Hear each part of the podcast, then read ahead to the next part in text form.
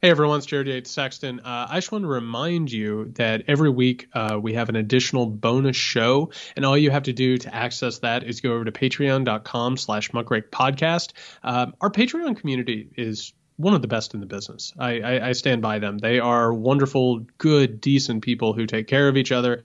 They have a really good time, uh, a, a, really good thing that's going on over there. All you have to do is go over to patreon.com slash muckrake podcast to join. You'll also be helping Nick and me to complete our projects, including the second episode of our Certain Route to Failure audio documentary. Uh, we appreciate everyone's help and everyone's support. And uh, yeah, let's get to the show. And then to pick Independence Day as the day where he says he might allow people to gather is just so un-American and and just you know. Joe Biden doesn't get to tell me when I can have a barbecue in my backyard. The way you get upper income people to pay more in taxes is lower their tax rate. Not only will they have investment incentives, they will also have no tax avoidance. Hey, everybody. Welcome to the Muckrake Podcast. I'm Jared Yates Sexton here with Nick Hauselman. Uh, we got a really good interview today. I had a chance to sit down with uh, Davis Parsons, the host of the podcast Nostalgia Trap. Uh, we had a, a, talk about the new Adam Curtis documentary, Can't Get You Out of My Head, but a larger conversation about uh, American cultural decline and uh, deep politics, or sort of the search for what's actually happening in politics. So stay tuned for that later on in the episode. But before we get there, Nick, um, we, I, I don't know. I found I found this thing. Uh, we're we're we've got the COVID relief bill that uh, obviously has been passed. Um, some of that relief money, hopefully, by the time our listeners have heard this, they they've started to get their their checks deposited in their accounts. Uh, don't forget to become a patron over at patreon.com slash muckrake podcast. I think that's uh, that's part of this whole thing. But we we have a development in terms of the Biden administration and where they're going next, and it looks like, and and I I, I don't know, man. I've I've been uh, a critic of some of the things that just happened with Joe Biden, but this thing is music to my ears, which is the first major tax hike since 1993, since the Clinton administration, and it looks like what we're looking at out of the the barn here is the possibility of the corporate tax rate being uh, heightened from 21% to 28%, which, by the way, go higher. Just, just, just go. Just, just, just see what happens. Just go more. And a tax rate uh, for people making four hundred thousand dollars per year or more. Uh, it looks like over the next decade, this could bring in a couple of trillion dollars. I think this is good news, but it wouldn't be the Muckrake podcast if we didn't talk about why this needs to happen, but also who is going to be fighting back against this, and of course, how they're going to fight back against it. I think that the um, the key here is it doesn't it doesn't need to be looked at as a tax hike.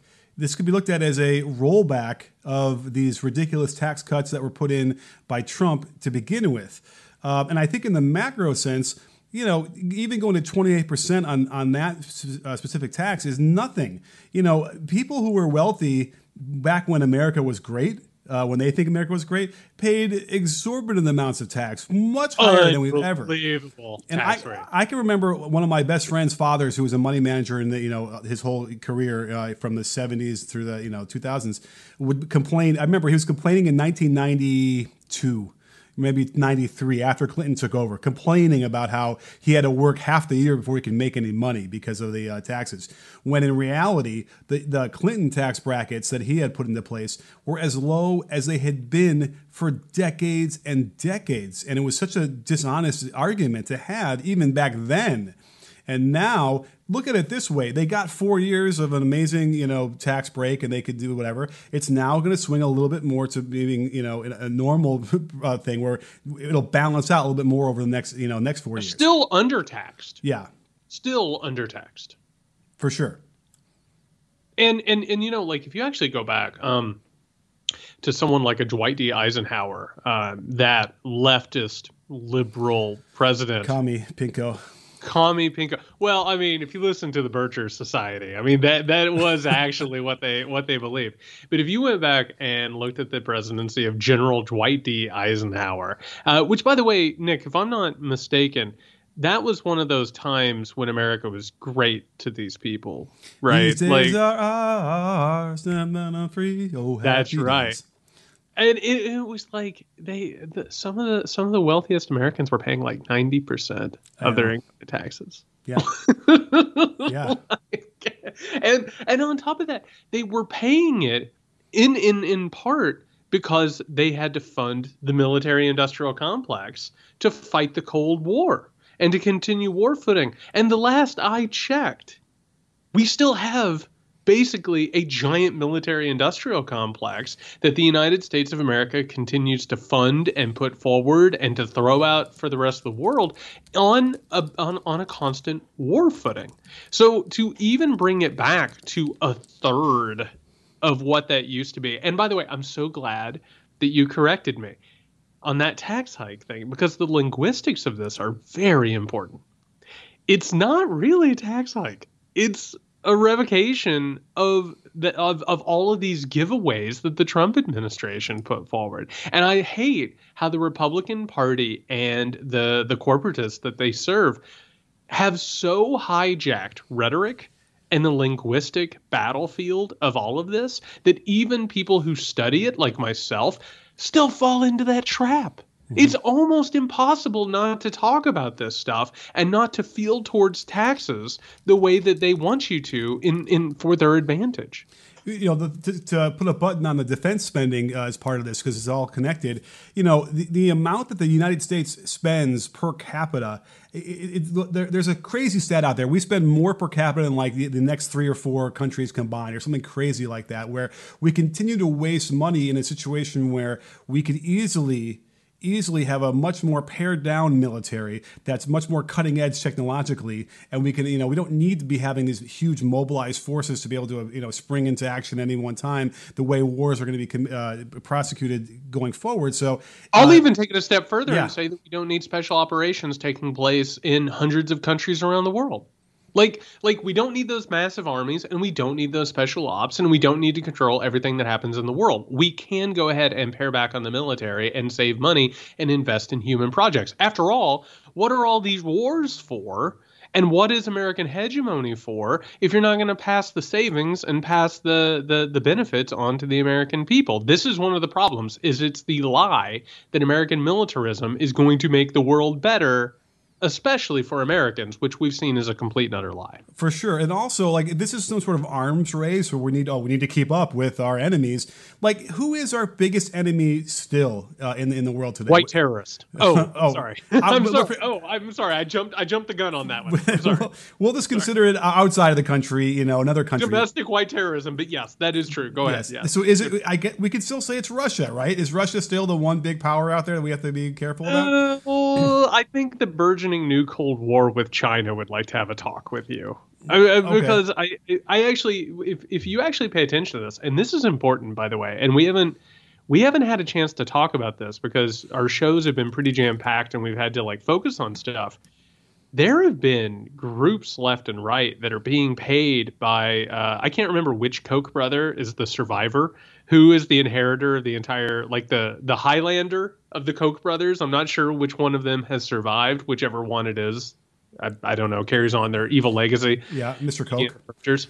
Mr. Koch. Uh, the Koch funded think tanks have all been pushing really, really hard the idea that we're not like adversarial with Russia anymore. And tell me if this sounds familiar from the Republican Party and what they've been pushing over the past couple of years and what polls keep showing us that we need to align with Russia. And we need to pay more attention to what we have in common with Russia, like our cultures. And by the way, for anyone who is listening at home or driving around, I'm talking about white people, is what they're saying. Right. Is, is, is white evangelicals, is what we're talking about, and the oppression of people of color and LGBTQ people. Exactly, exactly. Well, let me. I have some numbers out here. I'm looking at the Wikipedia of the uh, expenditure per capita per e- for each country on the military. And okay, so Beautiful. I love this talk. Love it. Yes. So you know, I, if you call up Russia, because there's a lot of countries on here, you know, what they spend per capita on the military is four hundred forty-six dollars uh, per cap per each. We uh, the United States spends twenty two thousand two hundred twenty three dollars. So it's about uh, was it my math is what five times more, four times more. If you look at China though, it's way less. It's like hundred dollars per capita versus twenty two hundred dollars. So it's like ten times more for, than we're spending on China. So don't you think that we could maybe cut? I don't know, a billion dollars a year on the military and still be so far ahead of everybody else that we wouldn't have to worry about, you know, the fact that we're like, you know, limiting our military somehow? Nick, I would like to answer that by quoting uh, a, a, beloved character from 1999's film Election, Tracy Flick, who, by the way, went on to become Marjorie Taylor Greene adjacent probably. Yes. in in whatever world election took place in i mean tracy flick is part of the alt-right. Let's just be real about that right? But here is here's a quote from tracy flick from election. Yeah but you know coca-cola is by far the world's number one soft drink and they spend more money than anybody on advertising. I mean we we have to quadruple the defense budgets of all these people right? By the way let's just point out something real fast we're even having a conversation that doesn't even enter into the realm of the conversation about the tax. I almost said hikes again. You See, almost it's almost you, you, the the resettlement of taxes. I, I see that that's the thing they get in your head linguistically. Well, wait, but I got to quote Charles Grodin from the movie Dave then, Wonderful. where he says, "Who does these books?" because that's the other thing. Remember, he goes through the, the tax code basically. Oh, that's great scene. It's, a, it's the best scene, scene, of all time for sure. That's, I, I I like Dave. I like Dave a lot. There's there's weird, problematic parts of Dave. I like that movie quite. It's a, a good movie. I like it's Aaron Sorkin. I like Dave. Um, is that true? He wrote it. Wait, is that true? No, that's the American President, Nick. Oh, it is. Yeah, yeah. Right. Dave was not Aaron Sorkin. It doesn't have that coke fueled manic yeah, back. Right. All right. Never mind. So the the other thing about it is that a lot of this is not actually about raising money for our military. It's about even like making people pay their fair share in general, right? It's not even about like booming up towards a Cold War. And we're going to talk in a second about how we've arrived at this place, how taxes have become what they are, and how the economy has been completely transformed to the favor of the people that we're talking about right now. And and again, how they're going to defend it, how they're going to tear it down and how they're going to attack it. But before we do, like these corporations who use our roads, uh, they depend on welfare that that makes sure that they don't have to pay their employees decent wages, that they don't have to give them uh, benefits, that they don't have to take care of them. Use the roads, use the resources, use all the stuff that the government and the people have created for them. Most of them have figured out every way in the book in order to avoid their fair share. And what has happened in this country because of that? Our schools have started to fall apart. Our infrastructure is literally crumbling. I mean, like right now, like driving on a bridge somewhere in America is like it's like rolling the dice on a crap table, man. Well, you know, and and on top of that, we just got done with the the well, we're not even done with the coronavirus pandemic. It was made so much worse because healthcare in America sucks. Healthcare in America sucks on ice, and it was done intentionally to make sure that people weren't able to access this stuff and that they weren't able to like increase their their their uh, their quality of life. These things that we're talking about, raising that money, it needs to be put into human projects that have been completely thrown overboard in the favor of corporate dominance and the ascendance and redistribution of wealth toward the wealthy and powerful in this country.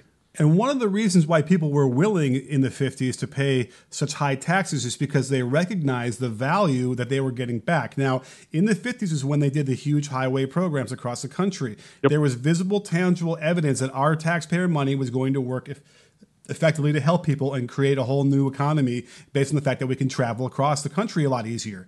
That's really smart. And of course, that's the last time we actually did any kind of major improvements to the roads, it seems like, um, versus just throwing some asphalt on it and, and, and calling it a day. 70 years. Yeah. 70 years.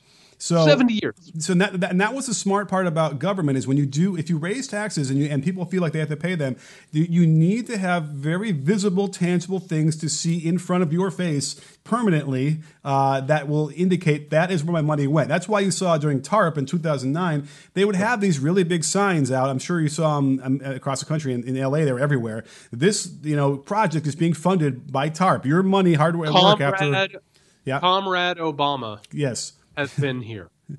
There, yes, the the Republic of Obama. Uh, yes, um, so that was really important to be able to see that and, and actually feel good, have some pride about it, whatever. Um, here's the thing I find interesting, though. It's it, it's here. One thing you need to be very careful about is and, and listen for it.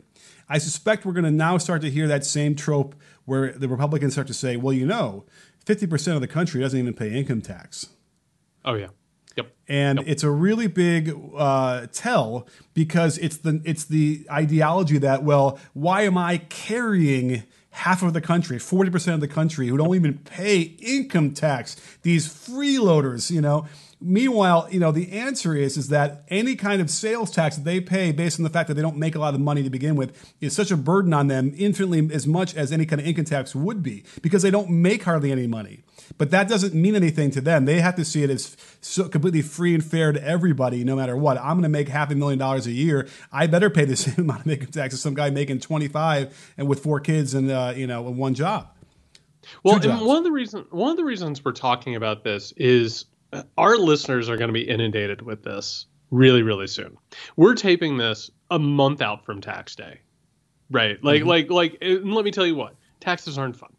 The older I get, the more that I hate taxes. And one of the reasons that I hate taxes is because American culture does everything that it possibly can because of the wealthiest 1% and their PR front, the Republican Party, tells us all the time you shouldn't want to pay taxes. You know what I mean? It's theft from you. That's your money. It shouldn't be going to the government. They don't even know what to do with it anyway. It's been a generation upon generation propaganda scam right? Telling us over and over, shouldn't trust the government, you shouldn't allow them to use your money, yada, yada, yada. The closer that we get to April 15th, the more we're going to hear about this. And what are they going to do? They're going to go on Fox News, and and this is going to be one of the drumbeats. We're going to hear cultural warfare, obviously, but it's going to be Joe Biden's going to raise taxes. Period right? And that's it. It's not going to be about who is getting taxes raised on them. It's going to be Joe Biden's going to raise taxes. Joe Biden's going to raise taxes. Joe Biden's going to raise taxes. This is exactly what's going to happen. They're going to talk about despotic takeovers. They're going to talk about businesses leaving. They're going to talk about gas prices rising, products costing more, which we know is bullshit that those costs aren't going to necessarily be large or unmanageable. And on top of that, by the way, the rhetoric and conversation around that should be like, fuck these corporations for pushing the costs over to us. If you all are making a little bit less, you're not losing out in the race. It is your depraved desire and hunger for ever increasing profits that causes this problem. So fuck those people. Well, and here's why that should backfire: is every indication I can wrap my head around would would seem to indicate that uh, the economy is going to boom once we get out of COVID completely. Maybe. And real fast, I, I want to point this out because people this is why people listen to the podcast. They want to hear what's coming and where things are going. Last night and and before this came out today, before it started really making the rounds, last night Lehman Brothers was burning up the phone and internet lines, telling everyone who would listen that their forecast for the economy they had they they they had been a conservative forecast and now they were like everything's going to lose its mind. Our economy is going to boom. Everything's going to grow. Unemployment's going to plummet. And why did they do that, Nick? So that they could get out ahead of this thing, and they could say, "You don't, you don't want to touch the economy. I, I mean, it's the most stable, beautiful thing in the world. It's a wonderful instrument, but I mean, this this motherfucker blows up all the time. Like, you don't want to spook it, Nick." You don't want to talk about raising taxes on anybody or rolling back tax cuts on anybody. Like you don't want to do that, which is their game. It's yeah. always their game. And you're exactly right. The economy is going to boom for a lot of reasons, which we've been on this beat for a while, which was the pandemic allowed a lot of people to lay off a lot of people without the PR flack or the plunging uh, uh, uh, stock market. And what we saw now is that they are in a place to exploit and to ask for lower wages from people. So, of course, it's going to boom, but they're going to try and take that boom and use that as a reason to go against something that is just a modest tax reform. Do those people um, like somebody who's named Reagan? they like them. They like him, right? They like, think he was pretty pretty cool. They're currently they're currently standing in their boardrooms with their hand over their hearts, listening to Lee Greenwood getting all misty eyed about the Gipper on a horse. Yeah, with a picture happening. of him on, right, the, on the wall. Well, Whoa, he never died in my heart. I, I need only remind them that the only the, the moment that Reagan raised taxes in 1982 was when his Reaganomics suddenly started to boom. Now, we can't make a direct correlation between those two things, but the argument is that raising taxes then does not impair the economy at all from having this kind of a boom. And those two things happened, and they hold this up. It's another one of those "Make America Great Again" moments uh, in '82 through '90, whatever that '88 before the recession. So um, there, there is no basis for reality in, in, in them arguing against the taxes. Uh, sorry, raising. Uh, I don't want to say it. Uh, rolling back the tax cuts that were put into place uh, horribly, because remember, we now know the math is in. The numbers have come in, and it's clear that the only people that really benefited from those tax cuts were the extremely wealthy and huge corporations. Uh, and whenever tax day in, in, April comes around, it's in 17, 18, 19, everyone was always complaining, like, where I'm not paying any less in taxes. I'm paying more. I'm paying the same. It's worse. Uh, my my refund is almost is zero. When I used to get always get a refund every year, that's what you would hear a whole lot across the board for the last four years. So uh, there's no question that that's not going to have an effect. Um, when the economy begins to boom once everything opens up completely. Yeah, we have to address a couple of fictions that have completely changed not just America and America's economy, but the world and reality as we know it. Um, first and foremost, every time that something like this happens, more or less, it's sort of a standoff. You know what I mean? Mm-hmm. Where where like we we talk about either raising rates or something, and then all of these corporations and all the wealthy are like, well, I, I, I don't know if now's the time to do it. I think you might spook the economy, and we, we really need to focus on the economy. It's a matter of who blinks first. Because let me tell you something about corporations and wealthy people. They're not going to just stop. They're not going to just stop making money because that, that's not who they are. The the Ayn Rand John Galt thing, and for anybody who hasn't read that, total bullshit. Like the wealthy and the powerful one day will be like, you know what? I was ambitious and money hungry. This is too much. I'm done. I'm going to back away from this. That never happens. They will figure out how to work within that system and they will fight tooth and nail to try and take it down, but then they will fight tooth and nail to make money within it. The second fiction goes back to Reagan, and Reagan created a system of hypercapitalism after the 1970s where the the the the idea that government working to limit the economy or to sort of keep an eye on the economy or use a regulator on it, that sort of reached a moment of crisis. And so they moved over into what we now call Reaganomics, which is a complete and utter fiction. I mean, one of the things that this works on, of course, is the the Laffer curve. Arthur Laffer created this bullshit chart that didn't mean anything, and he sketched it on a cocktail napkin and showed it to Dick Cheney and Rumsfeld. And then suddenly they were like, yeah, absolutely, go and do that. That's perfect. It didn't work. It never ever worked. What helped the economy at that point wasn't just tax raises. It was the fact that Reagan like threw us full bore into a new Cold War, a new episode of the Cold War, and then redistributed wealth towards the military industrial complex because that's what all of the, the think tanks and foundations told him to do. And so it, it just overheated the, it overheated the economy. It moved everything in the direction of the wealthy and the powerful. And now they're like they're like bodiless, nationless beings who decide, you know, decide everything for us and they supersede government. Like we have to be able to raise some money for education and and infrastructure and healthcare. And if we don't start now, I'm sorry, the door is going to close on government being able to do anything ever again. And those fictions are a large part of the foundation that has made all of this possible. You know, I was just thinking about this as part of the, the this this vicious cycle of you know the rich people didn't suffer at all from the pandemic, right? We see an, an explosion of billionaires since since the pandemic hit, and how many there are. Well, you know, part of this this this cycle is that um, you know during the run up, let's say in the '80s, you're making a lot of money and the economy is going great, and then as it starts to crest and then go down, because you've already amassed a lot of wealth, you can get out of a lot of your positions. You can be very patient because you have a lot of money in the bank, and then it crashes, and then you can get in again at much better positions that are very low, and then it starts all over again. But what that screws people out of, and this is why the economy is changing, is that um, everybody who's been working middle class, lower class, and been struggling month to month, they never are ever in a position to capitalize on the markets going up or the economy doing so well. So the only, all they deal with is the suffering when it does crash, oh, and then they never catch up. oh, up. but but their money, their money unconsciously, and a lot of them don't understand that their retirements are used as injections in the market mm-hmm. to go ahead and drive it up and drive it up and drive it up until it reaches a crest where it can't possibly do it. And then the people who have the most money in it, they get bailed out. Right. And then everybody else, good luck pounding sand, my man. You oh, know, yeah. I'm sorry or, about your retirement. I'm sorry about everything you thought that. You yeah, or, or, then the unions get browbeaten into having to renegotiate their positions uh, to take less than they did when it was at the height. Uh, it's it's just an endless cycle here that that needs to be broken. And this is the one thing that's exciting about a thing like Robinhood is that finally there is an, uh, an entree to normal people to to instantaneously be able to trade uh, and have positions on the market like you can do like these big guys used to only be able to do. So there is a little bit of movement there, but. Um, you know, I, the only thing I want to talk about, I think, before I forget, would be the, the notion that uh, raising taxes or increasing um, the, the, part of the Laffer curve or part of the overall ideology out of the Reaganomics thing was that um, the economy would be decimated when you raise the price of running your business too much right? As if the businesses will just collapse. Small businesses, you hear that all the time. They're going to collapse if we raise taxes or we do these things or make them, you know, pay for more health care, all these different things.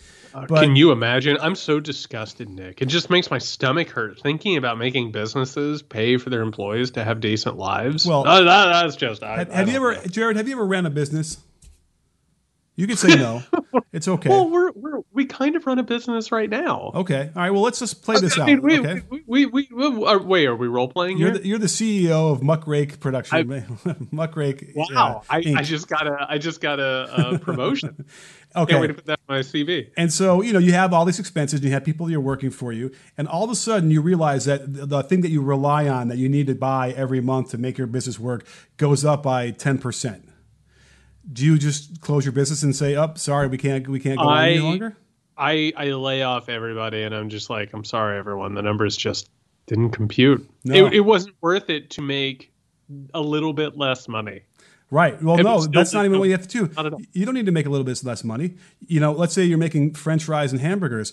You charge 30, 30 cents more for each of those things Maybe. And yeah. That, maybe. maybe. That's maybe more than all you all have to do. And then you, you cover that cost by increasing the, the cost of your product just a little bit that no one really notices or cares too much about. And guess why? If you're going to raise the minimum wage, let's just say that that's what we're talking about here, then the people who are now making that minimum wage have a little bit more money to come buy that product that you're going to sell for a little bit I, more and everybody gets lifted up. It's really an amazing concept. But to hear the Republicans talk about it, to a man and, a woman and a child on the Republican side, they will they will refuse to acknowledge that uh, you could possibly raise the cost of a product that you're making to cover to offset any kind of increased expense that you might have based on the, from the, what the government says. It's it's crazy.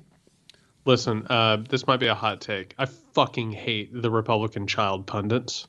I hate them. Like I am just, just, just, just. I hate, I hate their little faces. I hate, I hate how how they just think they know everything. child, I, I might still stop a Republican child from being bullied in the playground if I saw that. But other than that, I, I, I don't have any uh, sympathy. No, I. No, I the the crazy thing about that is they they literally live in a world of black and white where and and because that's who they are. It's they they honestly it's really just white. That, Yeah, it's just white. It's one of those things where they truly believe, or at least they peddle, that if if tax if taxes were rolled back even a percentage to where they used to be, it's the apocalypse. That's it. Because everything now has been turned up to 100%, right? Everything that Biden could possibly ever propose or the Democratic Party could ever possibly propose. And it goes back, um, the this recent iteration of it was particularly with Newt Gingrich and with somebody like a Bill Kristol, who's like, we could never possibly give health care to people or allow Democrats to, to even reform health care a little bit. But Newt Gingrich would tell everybody, like, I'm the one person standing between you and Auschwitz. Right? That's yeah. who he was. That's who he believed that he was. And that's how he taught Republicans to frame every single battle. Right now, we could never possibly even try and find a consensus on rolling tax cuts back because that would suddenly lead to a despotic takeover. And obviously, and here in the next couple of weeks, you're going to see from not only the Republicans, you're going to see from PACs that are being funded uh, by corporations, by lobbying groups. You're definitely going to see like the Chamber of Commerce doing stuff like this. You're going to see every Republican think tank just pumping out bullshit numbers and memos. It's going to be the cause celebre. And that's if this thing moves forward at all. And the entire point that they're going to push is this is going to destroy the economy. This will destroy the economy. And meanwhile, what you just said is exactly right and astute. We have reached the point of hypercapitalism where the domination of the economy by the wealthiest people and the corporations has created a contradiction in an economy, which, by the way, people have been talking about this for centuries. If you don't pay the people enough money, they can't buy your products. It doesn't matter how much you exploit them. It doesn't matter how much production you get out of them. It doesn't matter how much you master extraction. They have to be able to buy your products. And if you create serfdoms, they can't buy your products. And by the way, the next step, what we're talking about right now is like that's that's 101 level stuff. The next step with all of these wise asses is going to be company towns, indentured servitude. It's going to be basically coming in and, you know, paying Tesla bucks for Tesla food. And, and, and it's just going to continue down that line. We can go ahead and stay away from that. We can move away from that and we can start to regain a semblance of decency, but it's it's they're going to fight tooth and nail on this thing. It's going to be bloody if it goes forward. Yeah, we haven't properly excoriated the Republican Party for turning these arguments into like uh, hell, fire, and brimstone. The only oppor- only alternative to what we are proposing is, you know, you're going to be in a heap of ash with your house. Cats, dogs living together, mass hysteria. yes, it is true. This man is a dick. Uh, it, it for absolutely. Um, oh no, I'm sorry. It, he has no dick. That's right. That's what it was. Till Dickless over here started getting in our way. Anyway. Five people, five people just really enjoyed that exchange. The rest have Come no on. idea what's. People know know Ghostbusters. I hope.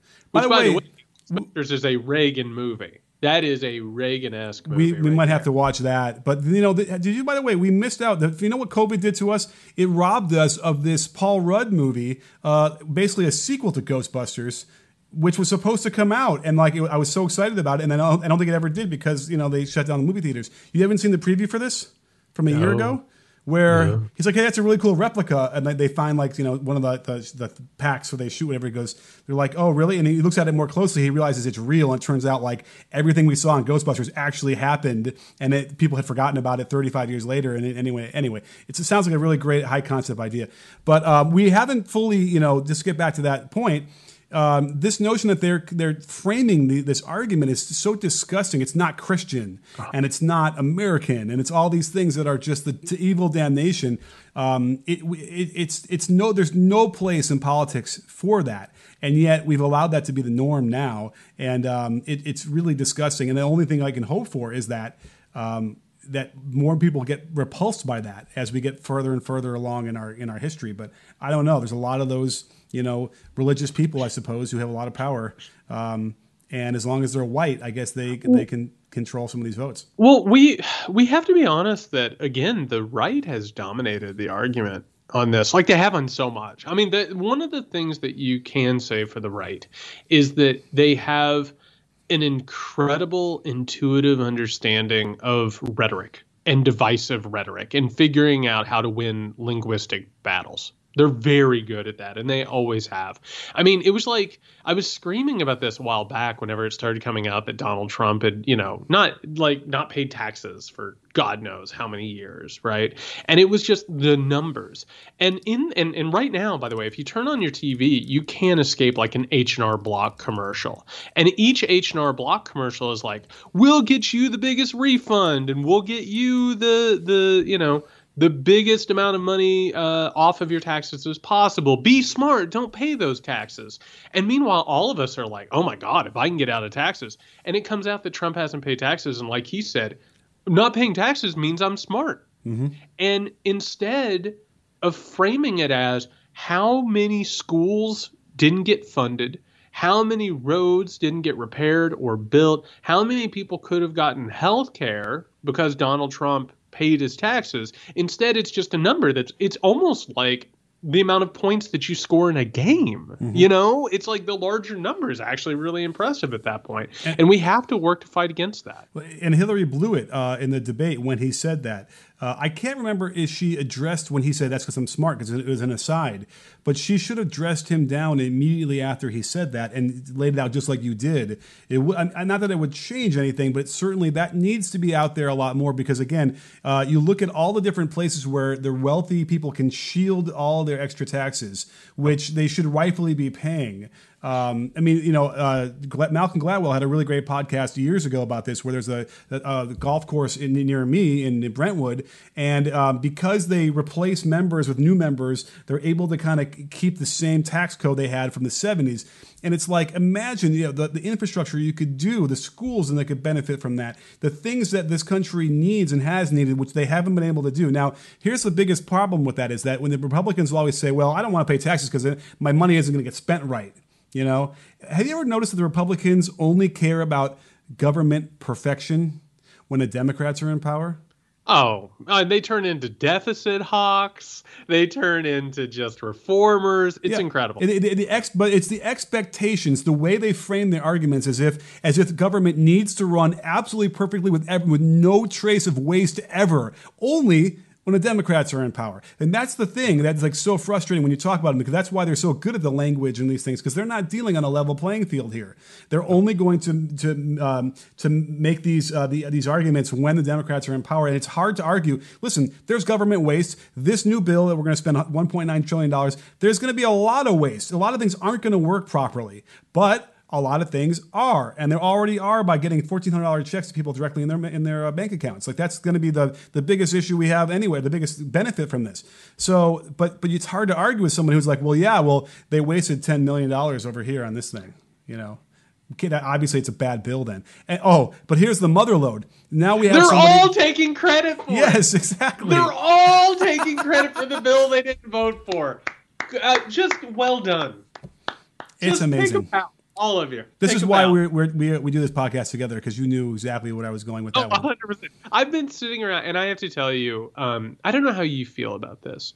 Um, I'm getting older. I'm I'm on the cusp of 40. I'm getting ready to enter a new decade. Uh, maybe it's growth. Maybe it's therapy. Maybe it's experience, Nick. I feel like the old guy in the pickup game at the rack who like maybe I'm not as fast as I used to be. Maybe I can't jump as high as I used to be, but I know the angles. Yep. I know the passes, you know, I know how to distribute. I know how to like help people become better. I don't even get surprised by it anymore. And I don't totally get angry about it anymore. There's like a new gear that I have where it's like, that's who they are. You know what I mean? Like like it's the shamelessness of it. And at times you just have to be like, oh man, that shamelessness, they're the bullshit they're capable of peddling. It's it's it's absolutely incredible. Like they are just such malevolent actors that it's impressive sometimes. I know. I've been saying that for since we started this podcast. How it's refreshing cool. and whatever, but uh, impressive. Uh, it's not. But it, it, we needed some new words here to invent an English language yeah, uh, to cover that. We've entered a new territory that I don't know that we have words for yet. Right? Because on one hand, they're like hurting people, so it's not like refreshing. But on the other hand, it is something new, and it's like a level of nihilistic. Yeah malevolent bullshit that is just it's incredible There- really There's no question that the German ha- probably has several words that we, we could use for Well, this somehow. You know what it's like? It's uh, you know, it just occurred to me and it just broke to me. It you know those videos of like the Boston Scientific animals and robots, the robot animals yeah, and yeah, people. yeah, yeah. That's really freaky. Yeah. Right. And it's like they'll like hit him with a sledgehammer and they'll fall and they'll come back up. Or it's like the the the dog, the robot dog will like run on the side of a wall. And on one hand you're like, "Oh, that thing is probably going to be what kills me." Right? Right. Like when, when a dictatorship unleashes them, you know, in a technological Army. dystopia, that will be the last thing I see before I die. But on the other hand, you're like, "Man, they're making these things like incredibly at this point."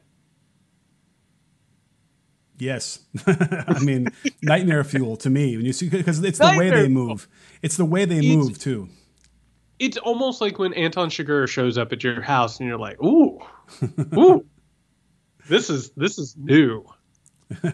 Okay, all right. Uh, all right, well, let's talk about old stuff. Uh, I've got an interview here with Davis Parsons of Nostalgia Trap. Again, we're going to be talking about uh, for a couple minutes about Adam Curtis's "Can't Get You Out of My Head," but mainly we're going to be talking about how America's culture uh, has declined and our ideas for the future have sort of ceased. We're going to talk about deep politics and discovering like what is actually happening in politics. A quick viewer note: I was so excited to talk to him, and I'm also so bad with technology, Nick that uh, I forgot to hit record at the very beginning. So we got we got a couple of minutes in. I had to stop him, but again, this is Davis Parsons, the host of Nostalgia Trap. Really, really good guy. You should check him out and his podcast. For anybody who is listening to this, I was so excited about having our guest here and talking about this subject. I didn't even hit record, which is the most rookie of rookie mistakes. We're here with Davis Parsons, as you all know. Uh, we are talking about the new Adam Curtis documentary, Can't Get You Out of My Head, the experience of watching Adam Curtis. Uh, the uh, the effect that he has had, uh, how how his voice and leftist thinking is almost inescapable at this point, and of course what we thought about this uh, this modern iteration. And we're talking about the um, the tropes, the ticks. Uh, then something strange happened, and then force- dark forces arose. The, the, the, these things that we've gotten so used to at this point. Yeah, um, I think uh, the, the the the nugget that I'd want to get back out that we missed there um, is that is that you know Adam Curtis as a as a political filmmaker feels like Radiohead, whereas like you know Michael Moore feels like uh, uh, Bruce Springsteen. And what I mean by that is, you know, Michael Moore's got this sort of rootsy, blue collar, working class kind of attitude about capitalism, whereas Adam Curtis is trying to get into really sort of like the metaphysics of it almost. And I think that's what part of what makes his um, his movies so seductive and so overwhelming and mind blowing for the the certain set of people that get really into them. Uh, is because he sort of hints at uh, reality underneath the reality. Um, it, it's sort of like watching the you know the Matrix or something like that. But in, but but he's describing that there there are forces underneath our world that we're not recognizing, and he he he he he has a way of I think very almost romantically um, capturing these these forces and and projecting them back to us in in what are I mean essentially like filmic essays. I think of Curtis as as, as writing essays about our our moment and then matching them to all these different uh, you know basically Wikipedia rabbit holes of history. I mean, this latest one spends a lot of time with uh, uh, on China, which I thought was really really interesting um, because I don't think I don't know how much time he has spent on on China in his previous films. But, I don't think he. I don't yeah. think I've ever seen him really touch on it outside of China buying U.S. debt, and Right. that's about it. Right. Yeah. Um, but you know that what what's I think one of the through lines for Curtis um, to me is he has he has sort of a, what I, attracts me as a sort of like nostalgia trap type person about the 20th century is he has an obsession with 20th century history and the sort of ghosts of that history, particularly World War II, particularly um, Nazism, and and and and for him, sort of locating a continuity between that intense, evil moment in human history and and the moments that we're living through now and everything that's happened since. I mean, he has he has a, a theory. He has a, a, a sort of picture he's giving us, and as a story, it's it's hard to turn away from. I think his stuff is really, really hypnotic. I think it's only later that I begin to sort of critique a little bit of the of the of the kind of claims he's making because he is it's it's much like Michael Moore in the sense that he is making big claims, you know, and and he's using evidence and he's sort of, you know, I, I think using the the power of the visual medium to communicate those claims. Um, but they can be picked apart. Some of them I'm kind of like rolling. So there was a few of them that I roll my eyes at. I'm like, uh, this is this is uh, you know, he's really good. He's really good at sort of like giving us something really juicy. I think that's part of his success as a as a filmmaker. Well, you know, I first and foremost, one of my favorite things about watching Curtis is later on in doing my own research, I'll come across a nugget of something and I'll realize that it's something that Curtis was sort of using as the foundation of a claim or a larger sweeping narrative.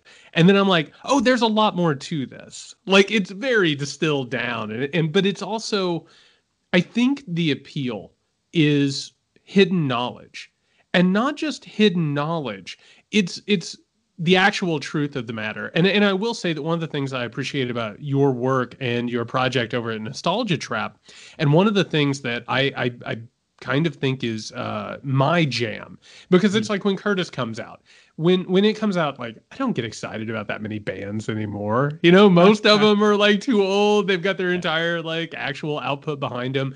Um, there's i can count on one hand the number of movies i get excited about in a year. I was pumped about this and i was pumped about this because I think the idea of deep politics or the actual story behind what is going on in the world, where power lies and how it manufactures itself and protects itself, and how these narratives and mythologies that sort of form the skin that hides the organ proper of how politics actually works. That is that's my jam. That's what mm-hmm. I love. I like mm-hmm. going out there and finding that and getting the actual research, which um, you know people like yourself who are historians and academics, um, they they know about. You know, they they yeah. they they've studied it. They've read the books that the a lot of the rest of us don't even know exist out there. Um, I was wondering if you could talk a little bit, just on a personal note, where did you start chasing that high? Where did you mm. start looking for deep history and deep politics? God, that's a that's a good question. I think that um, it was that my historical experience is my is my nostalgia trap answer, which is that you know I I grew up in the late '90s, going to high school and and college during that time, and and it was sort of looking back this this end of history moment in which it felt like you know everything was settled, all the big questions were settled. I, I think I bring up a lot, you know, in movies like Fight Club you know, uh, Brad Pitt's character is saying, you know, we have no Great Depression, we have no world wars, and felt, you know, there was. When's that... the last time you watched that? Oh, the um, I don't know, a couple years ago, I would say. Fight I've seen it a lot. A, yeah, Fight Club is a weird repeat viewing. oh, for sure. Like, yeah, because of course you've got the alt right thing, you've got the rising fascism thing. I mean, Bannon is all over that. Yeah, but then on top of it Fight Club takes place in a world where everything is settled and everything is fine, and you yes. actually have to find something to live for because everything is so settled. It it's like it's like a Philip K. Dick transmission from an alternate universe at this point. Yeah. Um, I, in fact, I just did an episode about the movie American Beauty, which came out the same year, 1999, which is a similar film where everything is settled and the problem is just you're bored with your job you know you're bored with your your your suburban house. But in terms of material comfort and everything there's just it just seems like yeah everything is is, is settled and they just have to wait it out. Um, and it just doesn't feel like that movie would resonate in quite the same way in 2021 when it feels like history is is back. Uh, you know we're in a chaotic historical moment. It does feel like we can spin in many different directions. And to answer your question about like deep politics and conspiracy theories and things like that you know, it's funny to live through the Trump era and watch the whole conspiracy theory stuff yeah. go, you know, turn into this politicized thing that, you know, for a lot of t- for a, a, long time, the words conspiracy theory were were used to sort of, um, you know, were used to s- sort of um, delegitimize uh, real real analysis of the types of things you're talking about, and the types of things Adam Curtis talks about, and the types of things that historians study. You know, I remember, and I think that in terms of deep politics, it was going to uh, head shops. These are uh, relics of 90s Gen X culture. you Um, just yeah. took me back, man. That is a visceral physical memory right there. Looking Yeah. for like bootlegs of old Oasis concerts at that That's point. right. Yeah, and and not only that, but they were all they they all were '60s oriented. You know, they had tie dye. I mean, I'm from Southern California, so they're I think they're more present here. But tie dye, Jimi Hendrix, the Beatles, Led Zeppelin, all that sort of culture. And I really, I mean, the '90s and '60s were were connected in so many ways. If you look at Lollapalooza, it's like a bunch of hippies. Um, but either way, this head shop in my town had a bunch of tapes um, of Ch- uh, Noam Chomsky lectures. Uh, Yep. And those tapes, it was like they had this little radical political section, and that always drew my attention. It was part, is actually the radical politics were part of the undercurrent of, of, of things going on in the world. And finding that sort of stuff and beginning to listen to Chomsky talk about Latin American politics or uh, U.S. policy in Israel, I mean, all of it was the exactly what you're talking about a sort of a very um, a, a, a, a, a rabbit hole that was endlessly intriguing and compelling. And so, in other words, to fast forward to the Trump era, in which now we're talking about anti-vaxxers, and you know the, uh, I mean, Trump himself talking about you know the uh, uh, the vote being stolen, the election being stolen, all those sorts of like bullshit cons- conspiracy theories. It really that part of Adam Curtis's film, the new one, really resonated with, me when he describes how the real conspiracy theories got mashed up with all the Yep. fake stuff and now it's all thrown out you know and we just kind of like we don't want to go into this direction of investigating what's underneath that underneath is still there right Yep. all that stuff like mk ultra the, the, the things that we uncovered that the U.S. government was doing in the 60s and 70s, those things really happened. They're still part of our history. They're still very much active as part of what, what our political reality is. But at the same time, we have a, a, a- a, reality, a social reality, in which Americans have gone off the deep end into believing all sorts of nonsense, and it's a really it's a really tricky thing to to unpack. It feels like a almost impossible, actually. Well, I'm a proud Midwesterner, so I am not a stranger to being in denial about personal crises and problems that go undiagnosed or unexamined and then caterwaul into bigger, giant, more problems, particularly when they turn into anger and projection and paranoia. And and I have to tell you that all the people in my family who uh, live sort of this life where they suppress that stuff. I mean, right now I, I could get on here and find you some QAnon shit that would make your hair curl, you know.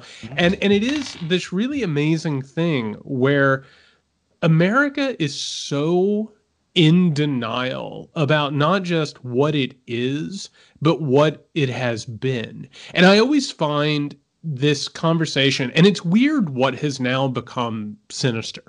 Like I, I'll, I'll never forget the last Fourth of July, turning on the TV and seeing Donald Trump at Mount Rushmore in front of flags and before some fireworks. And like any other year, that would have just been par for course. You know what I mean? But it was like during the pandemic, it was Donald Trump. There was rising fascism in the background, and all of a sudden, it's like talking about our great legacy, all of a sudden you can't have that conversation without talking about coups and overthrowing of governments. You can't talk about that without getting into I mean, MK Ultra is one of the craziest things when you actually talk about. And for those who are listening who don't know about it, pause. Go look up MK Ultra. Look at the fact that uh, like intelligence agencies were experimenting on American citizens, dosing. Them. Are you getting chaos out? Is that what this is? By the way, course, I have yeah. to. I, I was really excited when I saw you post um, a picture of chaos because I wanted to talk about that for a second too. Well, And- MK Ultra is going to enter the conversation, then you know You gotta have that chaos is going to conversation. be there too. So- yeah. Uh, that's a recommendation, by the way, for people who have some time on their hands and they really want to go down the rabbit hole and come out the other side. But all of this stuff is not wild-eyed tinfoil hat bullshit. It's the actual history of America, and for me, I, I felt like I didn't begin to discover it until like 2003 when I was in college, which you know, there, it's co- it coincides with all that, Mhm. obviously. Yeah. But you know, I reached this point where I was like, this is obviously such an illegal, awful thing. Somebody has to do something about this, obviously. And then one by one, the people that I voted for or supported in politics went ahead and voted for it and, and encouraged it, stood by it. And suddenly I realized there was more to the story.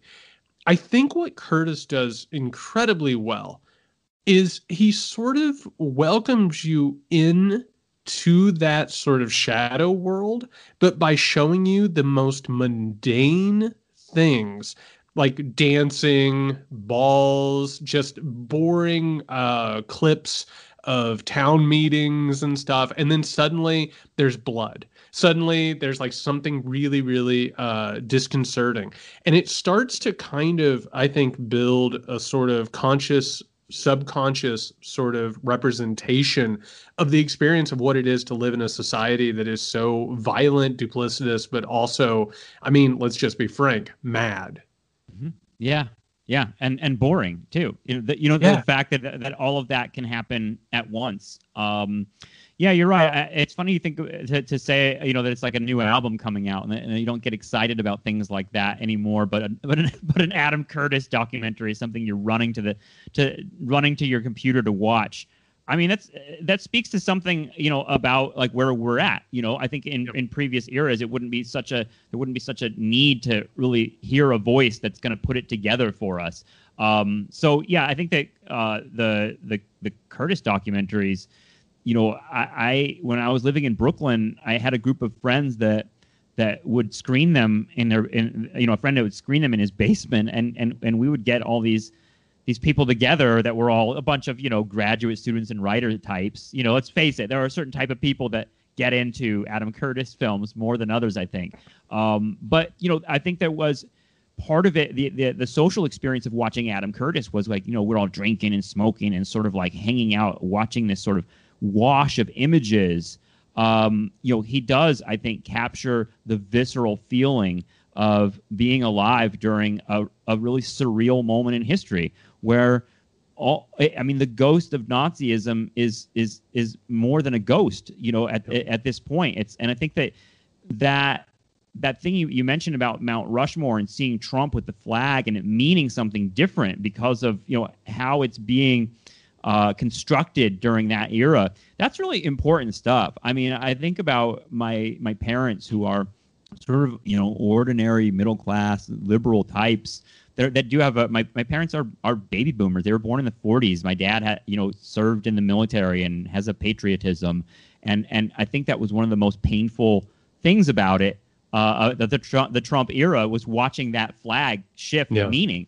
um and you know for me i had a different perspective because i'm like sitting there being like well that flag has always meant that you know? And now you're just seeing it for the first time. And that's that's kind of i think what what curtis is doing is something that trump did for us too which was sort of like give us a vision that was undeniable in terms of uh, in terms of uh, uh, seeing those forces underneath. Because trump trump brought those forces to the surface. You know he speaks them out loud uh, and he said them in a way that that was um, you know different than every other American politician in part because every other American politician is skilled at weaving all of it into some benevolent project. And he just take you know he just shows you the fangs of the beast. And that part of it I think there was some part of the left that was uh, excited about Trump in a weird weird way because they're like finally people like my parents are going to see what America is. I think the key is that we don't, you know, fall back into, you know, this idea that Trump was just this anomalous monster and now we're back to normal and good. I think we have to have a more, you know, nuanced view of of of what Trump was, where he came from, and what the forces that created him, um, you know, what they are and why they're still here. Um, because that's a much more realistic view of what we're dealing with. I think. Yeah, I couldn't agree more. And I, I, I want to point out the the the social aspect of that because I, I mean, like, let, let, let's be honest. To be a leftist in this country is lonely. I, I mean, it, it's it's a lot less lonely post Trump. I'll say that is it because suddenly uh, you could start to look at a lot of this machinery that I think a lot of us knew was there before.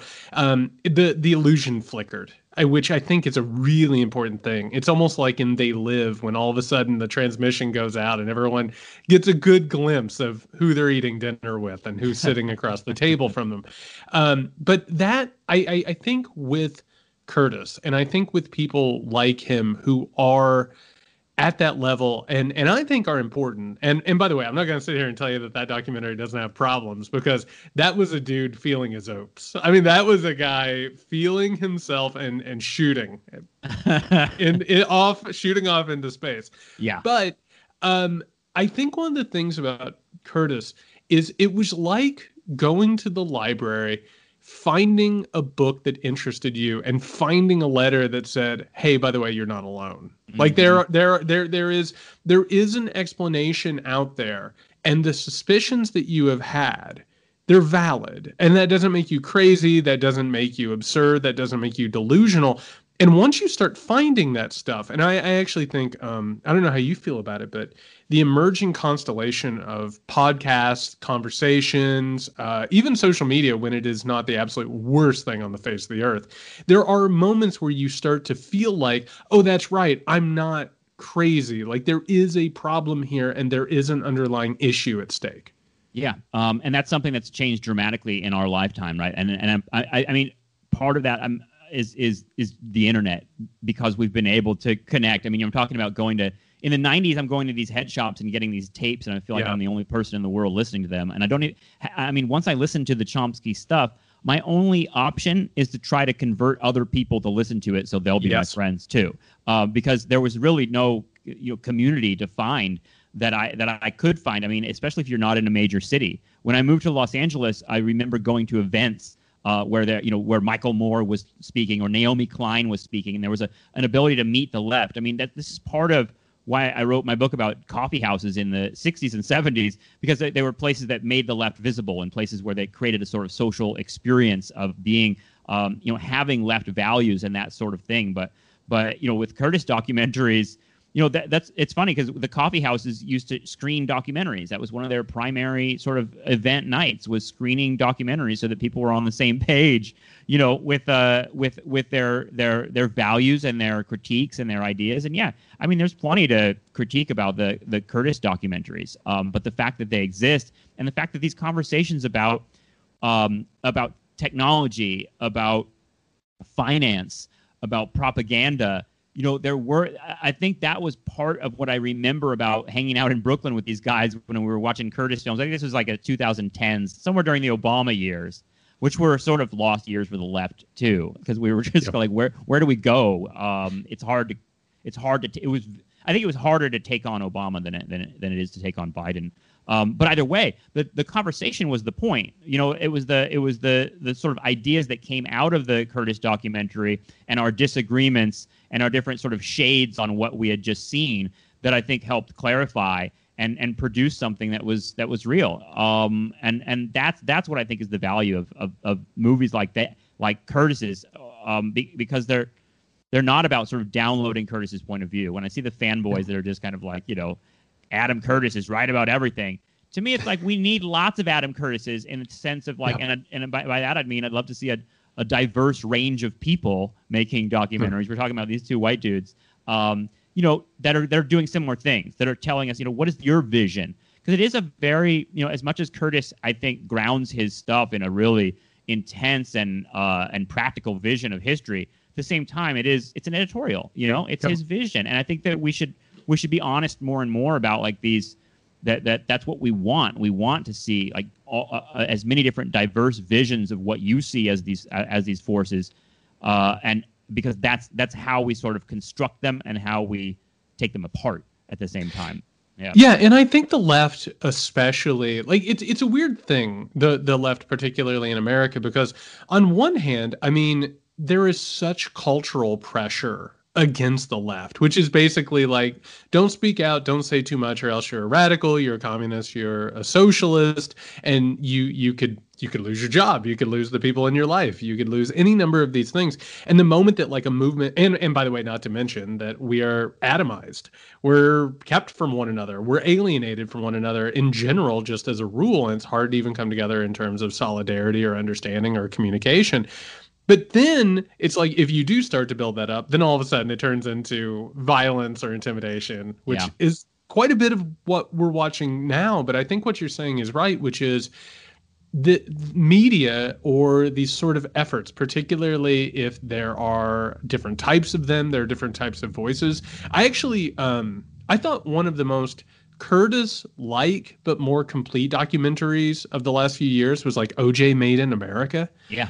Um, yeah. which which kind of felt I, I, I don't know that felt like it emerged straight from the head of Zeus fully formed it just I felt, love that I love that documentary and and honestly the Netflix film uh you know starring you know John Travolta and, and Cuba Gooding Jr. is is a sort of like really cartoonish wonderful satire like a satirical take on the same thing but yeah, OJ Made in America is is great. I, I wish I could teach a whole course on that. Um, I mean, it's in part why we do a lot of LA history on our podcast because the history of Los Angeles, I mean, was something that surrounded me in the '90s, and I had no no real way of understanding it at all because none of the the, the LA riots were in 1992 when I was you know in middle school you know, all I, all the only opinions I was subjected to were the were, were the people around me um, that that didn't really give you a, a, good any kind of realistic picture of why the riots happened. Um, and and it's like you know watching OJ Made in America 25 years later, and, and almost 30 years later, and and and thinking, God, all of these forces, whether it be the LAPD, the story of real estate in in Los Angeles, the story of um, you know the story of uh, you know the sequestering of black people into these neighborhoods, the story of racial abuse. I mean, all of it. The stories of of uh, the the girl Latasha Harlins that's that's killed in the convenience store that arguably had more to do with the anger on the streets that day than the Rodney King thing. I mean, all of it was not, or I should say, none of it was explained to us. Um, certainly not for a young for a young dude in the suburbs that was only like 50 miles away. What I got instead was the voices of reactionaries around me who yep. said they're they are going to come up here and they yep. are going to burn our stuff and take our stuff. Um, and so you know it's really really confusing when you're 13 years old, which is like how old I was when the riots happened, uh, to absorb that stuff and and to figure it out. And I and I have to say I didn't figure it out. You know, I didn't until much later. So when you say like when do you when do I get into deep politics? It's really about trying to understand my childhood and trying yep. to understand, like, holy shit, the things that I witnessed when I was young that were momentous historical events were portrayed to me in a completely distorted way. And so, in other words, that sort of undercurrent, that sort of subterranean history that we're talking about is just the actual history of what happened that's been lost and it's been distorted and covered up by stories. Um, and I think that's part of why on uh, on my podcast, at least, I'm sort of obsessed with the '90s. It's it's partly personal because I'm like oh, yeah. I'm trying to understand how I was sold a certain vision of of history and a certain vision of what American society was specifically in the '90s, and how wrong it was, and how it's now you know it took a lot of time and reading to understand sort of what that what the nature of that lie was, um, if that makes sense. Yeah, it does, and and you know I, I get, I get a lot of pushback on, on, on things that I'll say online. I think sometimes you know people come people come necessarily uh, you know they're bad faith on social media, but there's also times where people are very very comfortable in sort of a comfortable thing, uh, and and one of the things is that people do not want to admit that reality and culture affect one another and and that you know movies reflect how people feel about the world and they also affect how people feel about the world and yeah. and it's a cycle and it goes back and back and forth um, i feel like right now particularly because of social media and because of developing technologies um, i think we're in a moment of reconsideration i think we're in a moment where suddenly a lot of us who and and i'm sitting here i'm, I'm a white dude i'm a white cis dude like i i i, I i've I've done a lot of reconsideration. I've got a lot more to go. But, you know, it's a lifetime gig to be real. And I think as a culture, we th- those old stories have lost any sense that they used to have like any any shred like i think donald trump like threw that out you mm-hmm. know on the mm-hmm. curb and basically destroyed any remnants of it for people who want to be honest about it and i think that this is the time where we have to start thinking about things. And on one hand i i love what you just said about like the riots. Like what a misunderstood thing that was. And mm-hmm. and you know it, it was portrayed on the news and it was just like this is a developing threat as opposed to you know what it what the Martin Luther King thing, which is the riot is the language of of the the voiceless, right, or the the mm-hmm. oppressed, and I do feel like on one hand we are starting to reckon with some of these old things. But that idea of reckoning and reconsideration is also being latched onto, surprise, surprise, by corporations looking to make money off of that trend. And all of a sudden, and I think when I messaged you to have you on the show was the day that the uh, Cruella de Vil reboot origin story trailer dropped, which I I saw that and I almost couldn't function for a day, man. I was just like, because for people who don't know, and good for you, Cruella de Vil is a character who is like pure evil, who wants to skin puppies, and Disney's like, oh, I think we can make money rehabilitating Cruella de Vil, you know, mm-hmm. because right, we like these gritty reboots. We want to talk about the Joker and why he does what he does. What is your feeling about this weird cultural cannibalization that is going on. What do you think it says about us? What do you think it says about the moment? I mean, obviously it's about making money, but what do you think is deeper down at the core of it? Because I've got some thoughts. Uh, yeah, I, would love to hear them. I mean, that's part of what I, I think I mean when I use the word nostalgia trap. Is is is a sort of idea that we are in a, a culture that's been eating itself for a very for a really long time. In fact, I can remember uh, uh, expressing my at, at, one of these these uh these these poker nights, you know, watching uh, watching Adam Curtis films. I can remember when Stranger Things came out. I, I, I was talking about how much I hated it, and I got such pushback from everyone who was I thought it was such a great. They love Stranger Things. Um, but you know that's fine. Loving Stranger Things is, is is is there's nothing wrong with that. I'm not judging it, but I was more kind of expressing that this is like this this 80s nostalgia is only because the people who are in charge of culture that are working at all these corporations are in their 40s now and were raised in the 80s and are, are going back to their own childhood in the same way that George Lucas made American Graffiti about the 1960s, you know, and, and sort of like this endless cycle of, of, of, of, of, of sort of recapturing your youth. Um, is being played out. It's almost like the midlife crisis of, of, of TV writers is, is something that we have to we have to witness. But then you ask yourself, why is that nostalgia so popular? It does. I mean, it does feel like uh, uh, that we're stuck. I, I, it does feel like that there those stories are sort of um, all we've got. And and I mean, I'm not a Star Wars or, or Marvel person. I know that like that that for whatever reason that's become a conversation that gets people really mad and riled up about. They do not like to yeah. talk about. Right. Um, but you know, to me, like you know, I'm not I'm not a fan of that stuff. I don't hate people that are uh, because I understand that the stories are powerful and the effects are, you know, if I were a kid, I would probably be really fucking into Star Wars. But that's part of me, part of, you know, me just being an older guy and looking at that stuff and being like, this is like the same shit that was around. I mean, nothing has, it does feel like it's driving you insane to just see the, the same stuff popping up again and again and again. Um, how many Spider-Mans, how many Batmans, how many, you know, I know that, that, that the, the, argument to be made is like these are our mythological creatures, you know, and these are the the way we communicate stories to people. But it also is just sort of disappointing because I feel I feel completely left out of all that stuff entirely because they, it just seems like it's um it's running on autopilot if that makes sense. It's a it's a culture running on autopilot and one that's not creating new myths. Yeah, and and to bring the Curtis thing back around for those who haven't seen it yet, one of the the main ideas here is and and by the way, Curtis loves to say this, like almost verbatim. It's it's they lost the ability to imagine the future, you know, and it yes. and it's which no tomorrow. I I there is no which, tomorrow. I don't think that that's wrong. I feel like we're on a hamster wheel of culture. I mean, to really try and extricate ourselves from whatever this moment is and all of the economic and political influences, it seems almost impossible. Like it, it, it seems, uh, and, and and by the way, like you know, I don't like to tip my hat very much to neoliberal projects, but like they created a system that continually adapts and sustains itself. Mm-hmm. Yeah. And yeah. and keeps us from actually and any idea that might actually change it is easily commodified. I mean, you know, th- there's like a complete reactionary grift, which is just like, no, burn it all down. It's like, uh, by the way, my PayPal link is in the comments for everybody, you know? yeah. Uh huh. and it's really, really weird that we keep taking these old stories and just continually uh, going with them. And of course, I think like Jung would have so- something to say about it, or, you know, some uh, psychologists would have something to say about it. But I feel like we're trying to remember our way out of this rut, mm. which is how societies collapse into fascism or neo-fascism. It's just continually trying to get back into this old, like uh, Platonian, like Kyklos moment, right? Where you're just trying to return to the beginning of civilization to save it.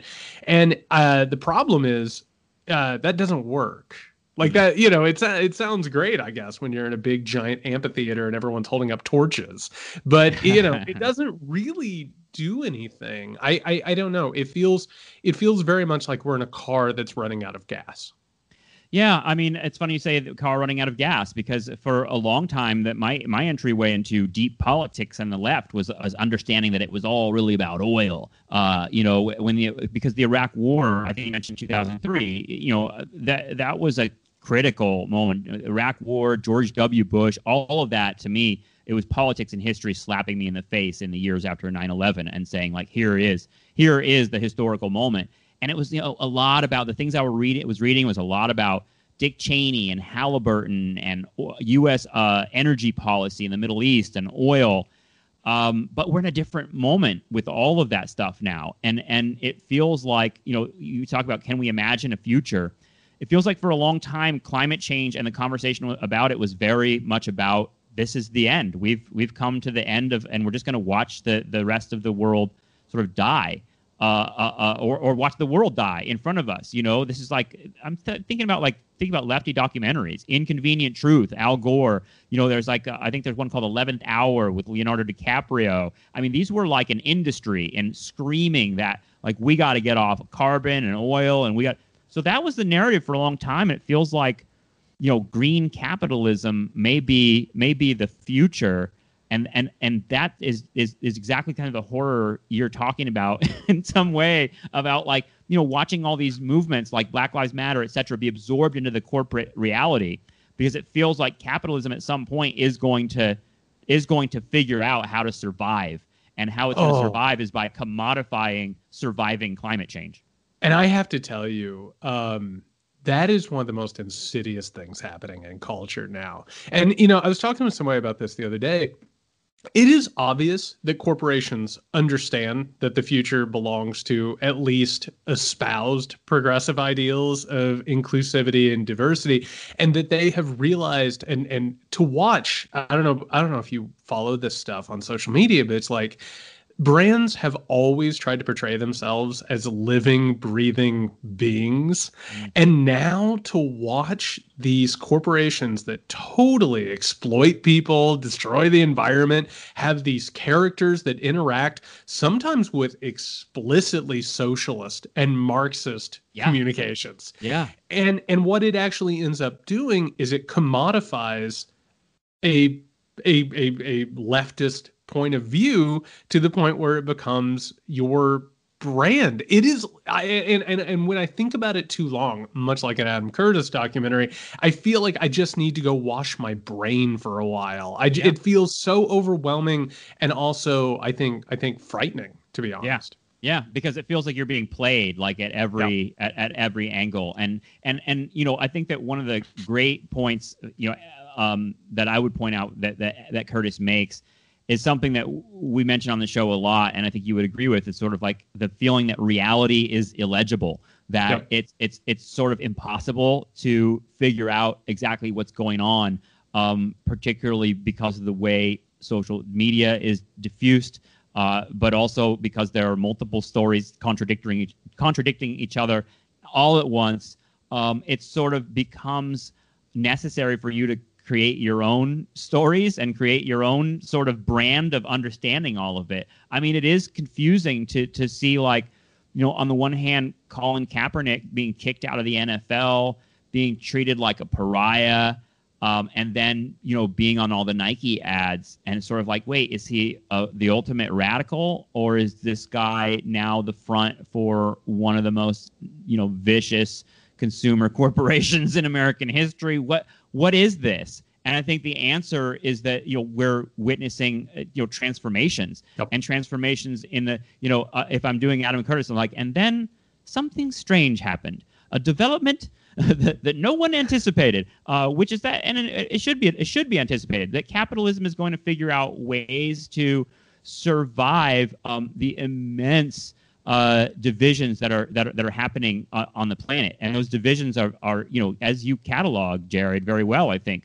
you know these these rigid reactionary politics and racist politics are are on the rise and have been for a while. And I mean, Curtis talks about that stuff in his in his films as as the sort of like inevitable result of of people of, of almost like democracy. He like sees it. He's really his attitude towards people is interesting because like he's like no, it, it really is. It's really strange, them, you know. And he and part, part of it like one of the one of the uh, episodes, episode four is, is called "But What If the People Are Stupid," uh, and there is a little bit of the teenage teenager in Adam Curtis that likes to say, "Well, you're all too dumb. You're all shopping, and you're very you're sheeple. Yeah, yeah there's easily distracted. Component. Yes, he hates. Um, he seems to really despise this like quote unquote radical individualism. He hates the, the the idea that like there could be a whole politics or or or, or even sort of social reality of of of individuals pursuing their own actualization. He despises all that language, sees it as just a, a way for us to be split up. For, for, for me, as someone who thinks about the counterculture in the six, in the 60s and 70s and the reasons why those things emerge and, and the sort of discourses behind them, I, I get it. I get the large picture of how people were sort of um, decollectivized and unions went away and we became a collection of uh, individuals that just do whatever we want and get into Star Wars or whatever we, we're going to get into. And that disrupts and makes democracy impossible. That seems to be what Curtis is saying. But at the at the same at the same time, I'm thinking to myself, well, what can you do about that? Like, what yep. can you do about the fact that people want to express their individual sort of nature? That part of it um, seems like the engine of the whole system. Um, and that that's the part of me that's watching Curtis and being like, wait a second, you know, there are questions here. But I always I'm, I always find his stuff really really engaging because it brings up those kinds of questions.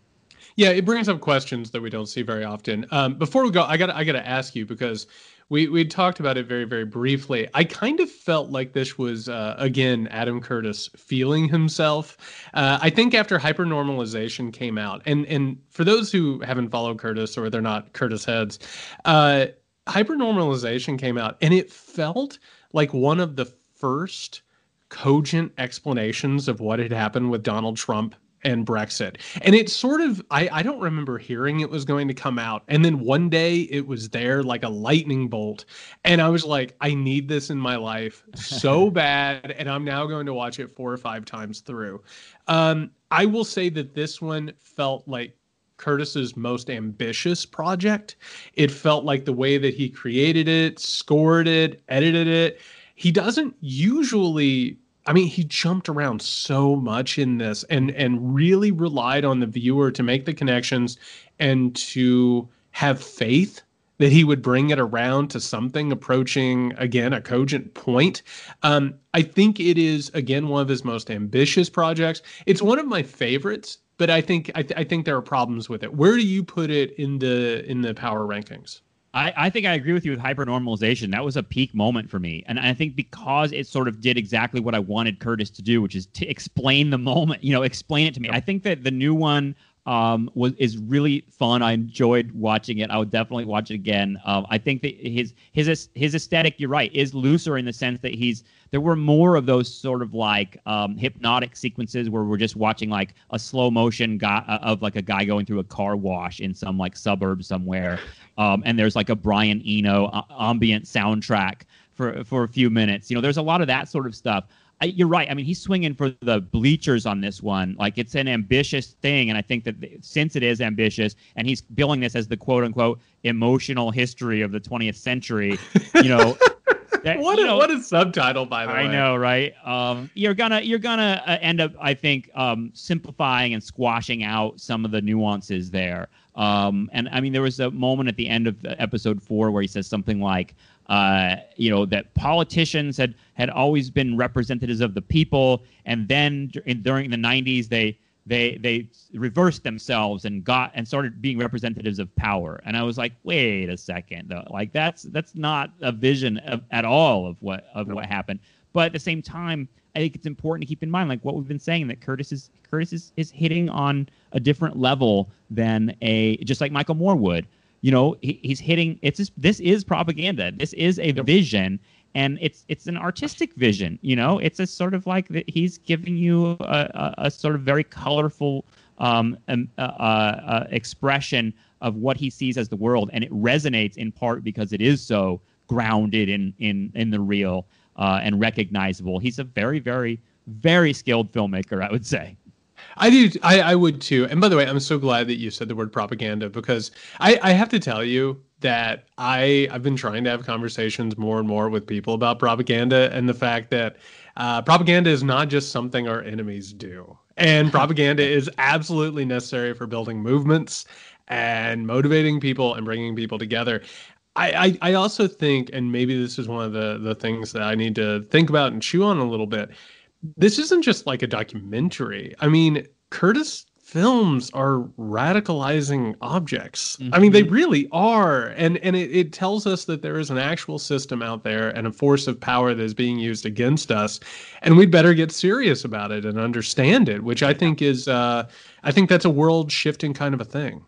Well, just to go back to Noam Chomsky, when, it, when thinking about propaganda, his his little thought that I encountered uh, years ago, in which he said propaganda is is more important to the maintenance of a democracy than it is to a totalitarian system, because in a totalitarian system you can just run people right over, but in yeah. a in in a in a, a, nation that is at least pretending a, a vision of progressive democracy, you need to control the people one way or the other, and culture is a, a really um, powerful way of doing that. And I think that Curtis and Chomsky and you know many many others have, have, have sort of started deconstructing for us how exactly that works in American society.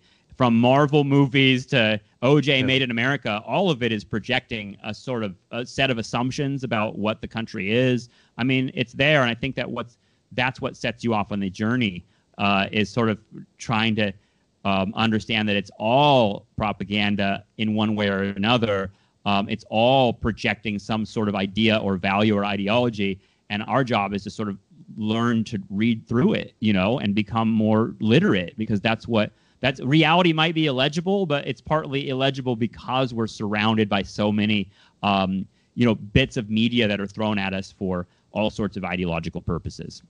Yeah, I mean it's the the the postmodern problem, of course. Right. Yeah. Uh, Davis Parsons, uh, absolutely wonderful. I could talk to you all day. Uh, next time that we have you on, I'll hit record as you're throwing out pearls of of, of brilliance. Uh, where can the good people find you? Uh, we everything is at nostalgiatrap.com. So check us out there. And uh, my my Twitter is at David L Parsons. Find me on Twitter. I'm I'm on there a lot. Um, and working on some new projects for Nostalgia Trap. Thank, uh, thanks a lot for having me on. Appreciate it, Jared. Oh, no problem. So glad to have you in Nostalgia Trap. Um, easily one of the best podcasts out there. Uh, thank you, everybody, uh, for listening. This was Davis Parsons. Go check out Nostalgia Trap. All right, everybody, that was my interview with Davis Parsons from Nostalgia Trap, historian and a really, really good guy. I can't wait to have him back on the podcast one of these days. Again, there's Nostalgia Trap. Go check that out. Really, really good stuff. Um, yeah, yeah. So thank you everybody for listening. Uh, we will be back for our regularly scheduled Patreon only weekender weekender edition on Friday. If you want full access to that, all you have to do is go over to patreon.com slash muckrake podcast. Uh, Nick, I think our weekenders are uh, pretty damn good. I'll be honest. Yeah. And everyone listens to them to the bitter end. They go all the way, even though Nick is averse to longer podcasts. And each one of us is going for like an hour and a half because we get on, we start bullshitting, and it's hard to get off. I guess they must listen to it at like 1.2 times speed or whatever that is, and you know, get through it. I, I don't know. I, I, don't. It's weird to me. I don't know if I have enough time in the day to to to consume all these podcasts that are long.